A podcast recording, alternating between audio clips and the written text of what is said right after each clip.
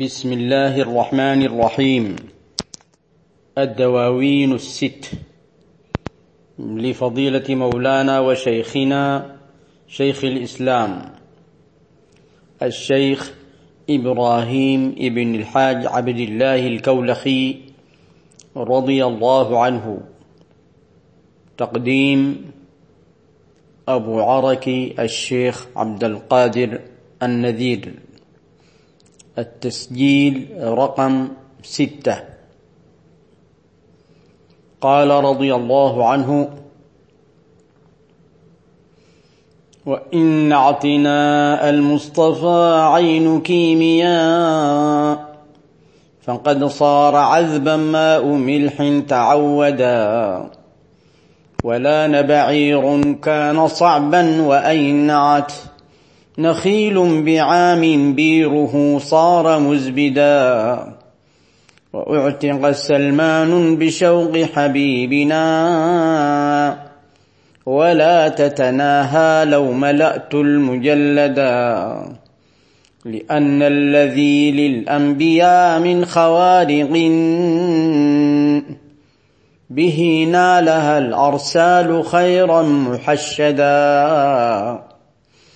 كذاك كرامات لأهل ولاية.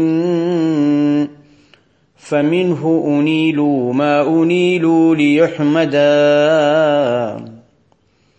أيا بر يا كافي بجاه نبينا. لترزق عبيدا ما يروم وترشدا. لتكفي عنا واكفنا الدهر السيدي. جميع شرور قد قضيت وأيدا. ومد صفاتي من صفاتك سرمدا. وكمل لعرفاني وعلمي وسددا. وتبصرني والمنتمين لحزبنا. مناهج حق الحق دهرا مؤبدا. وتهدينا نهج الرشاد أئمة. لأهل التقى والفوز جندا مجندا.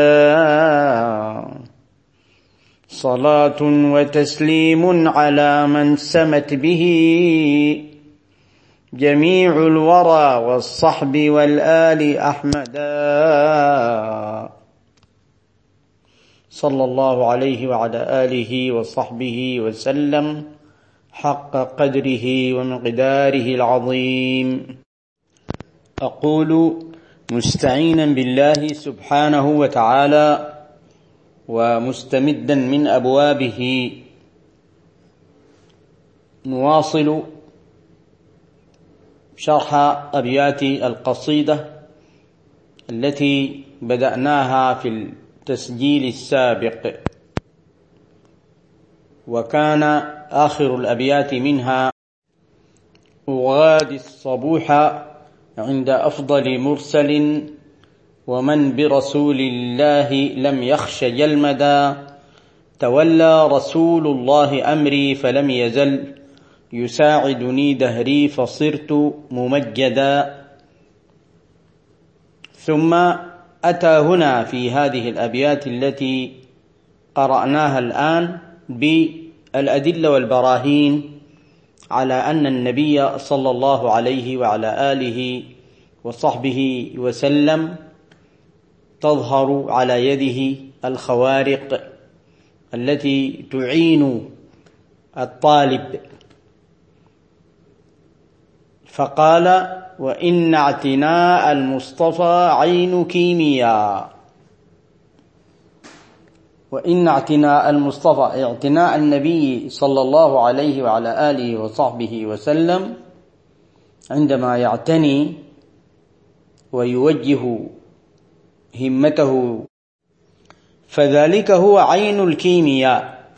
والكيمياء لها معاني متعددة ومن معانيها عند القدماء هو علم يعلم به طرق سلب الخواص من الجواهر المعدنية.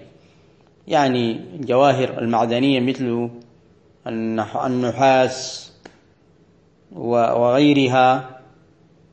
يقولون إن الكيمياء هذه تقلب أصلها إلى ذهب مثلا.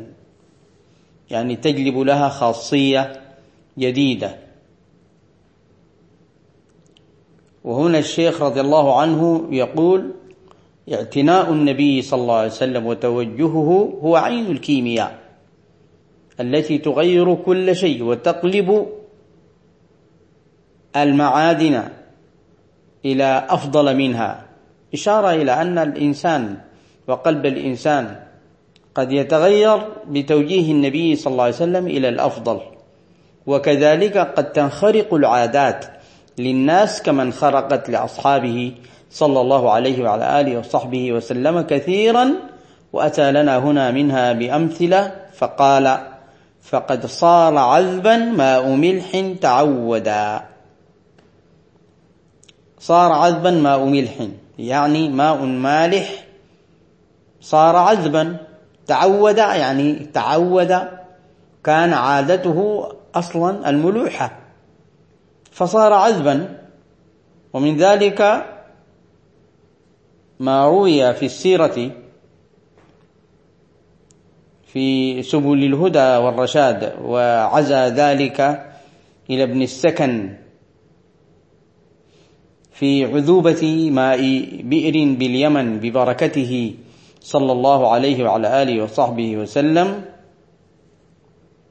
قال راويا عن همام ابن نقيد السعدي قدمت على رسول الله صلى الله عليه وسلم فقلت يا رسول الله حفرنا لنا بئرا فخرجت مالحة فدفع إلي إداوة فيها ماء فقال صبه فصببته فيها فعذبت فهي أعذب ماء بئر باليمن. وهنالك بئر أيضا مشهورة في منطقة عسفان ما بين مكة والمدينة. فيها بئر تفل فيه النبي صلى الله عليه وعلى آله وصحبه وسلم. واشتهر بين الناس أنه بئر التفلة وما زال الكثيرون يبحثون عنه ويزورونه ويشربون من مائه وكأن قصته من المتواتر المعنوي. ثم قال رضي الله تعالى عنه ولان بعير كان صعبا. لأن بعير كان صعبا.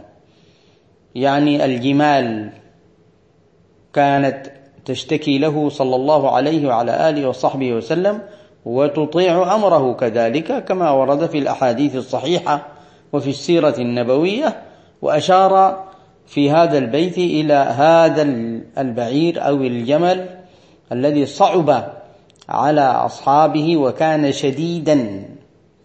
فالنبي صلى الله عليه وسلم عندما شكى له أصحابه هذا البعير قال فلنذهب إليه وقرب منه وخاف الصحابة على النبي صلى الله عليه وسلم وقالوا له نخاف أن يؤذيك يا رسول الله فقال لن يؤذيني.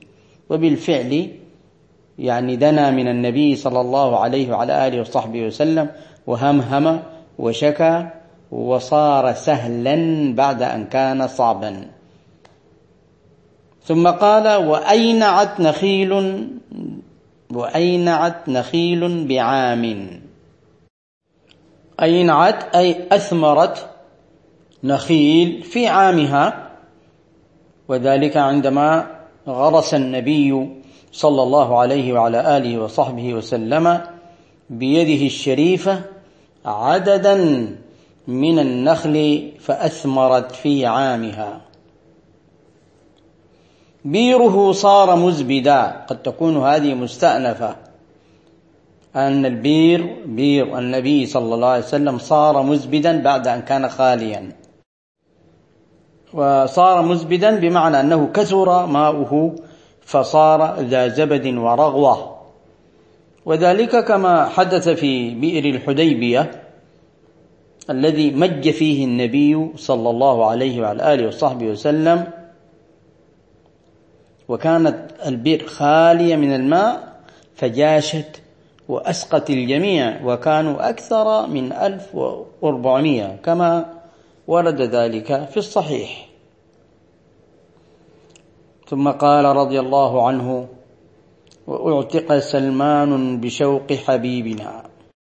سلمان الفارسي الصحابي الجليل رضي الله تعالى عنه وسلمان أصلا ممنوع من الصرف للعلمية وزيادة الألف والنون ولكن صرف هنا للوزن.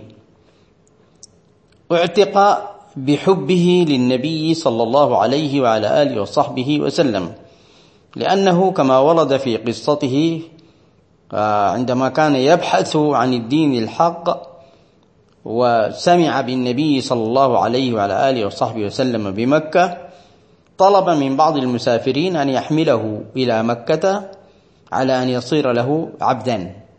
وعلى أن يطعمه ويسقيه وهكذا. فبالفعل صار له عبدا إلى أن دخل مكة وصار يعمل له. واجتمع بالنبي صلى الله عليه وعلى آله وصحبه وسلم وأسلم. وفي يوم من الأيام آه، طلب منه النبي صلى الله عليه وسلم أن يشتري نفسه من سيده بمعنى أن يدفع شيئا أو يعمل شيئا مما يطلبه منه سيده فيصير حرا.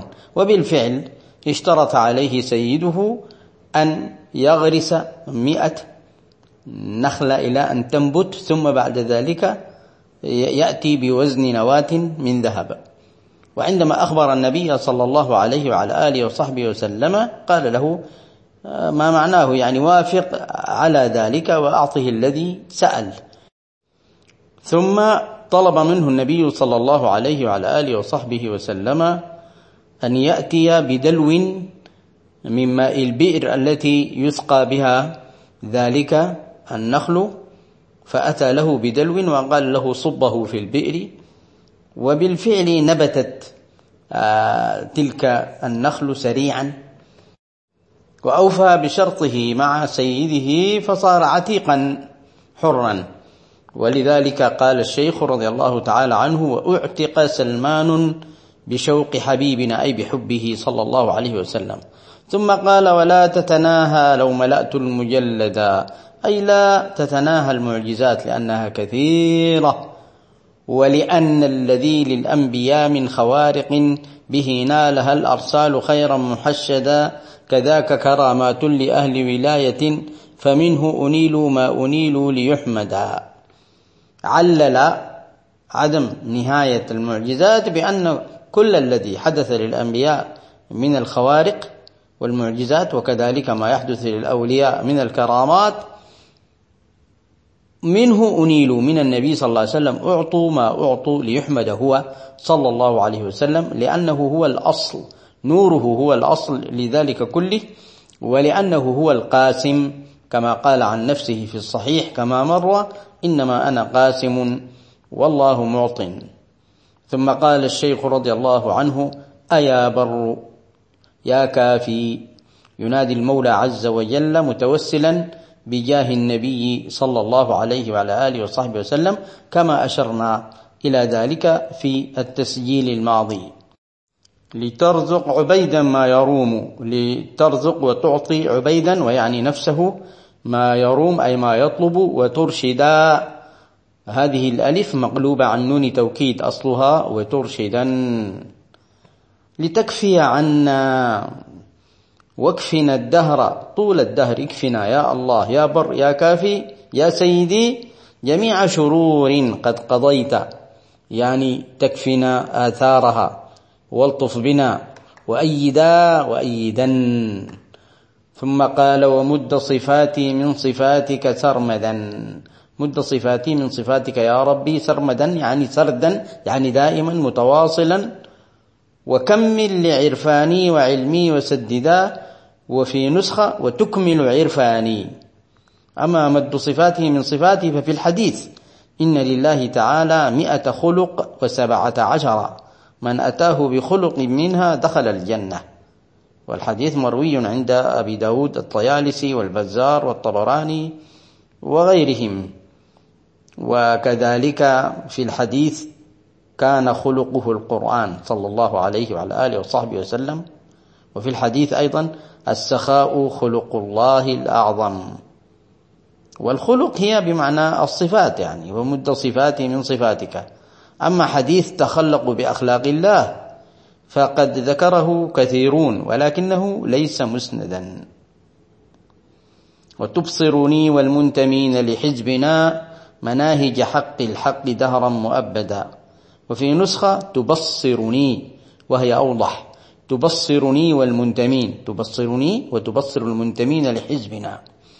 والمنتمين والمنتمون لحزبه هم المسلمون في الدائرة الأوسع. ثم التيانيون في دائرة أخص ثم من انتمى إليه في دائرة أكثر خصوصية. تبصرنا مناهج حق الحق يعني طرق حق طرق الحق دهرا مؤبدا دائما يعني. وتهدينا نهج الرشاد حال كوننا أئمة لأهل التقى ولأهل الفوز جندا حال كوننا جندا مجندا في مناطق متعددة من العالم. الشيخ رضي الله عنه قال وتكثر في كل البلاد جوامعي. صلاة وتسليم على من سمت به أي علت به جميع الورى ممن اتبعه والصحب كذلك والآل كذلك أحمدا بدل من الضمير في به المجرور بالباء. ونواصل إن شاء الله تعالى.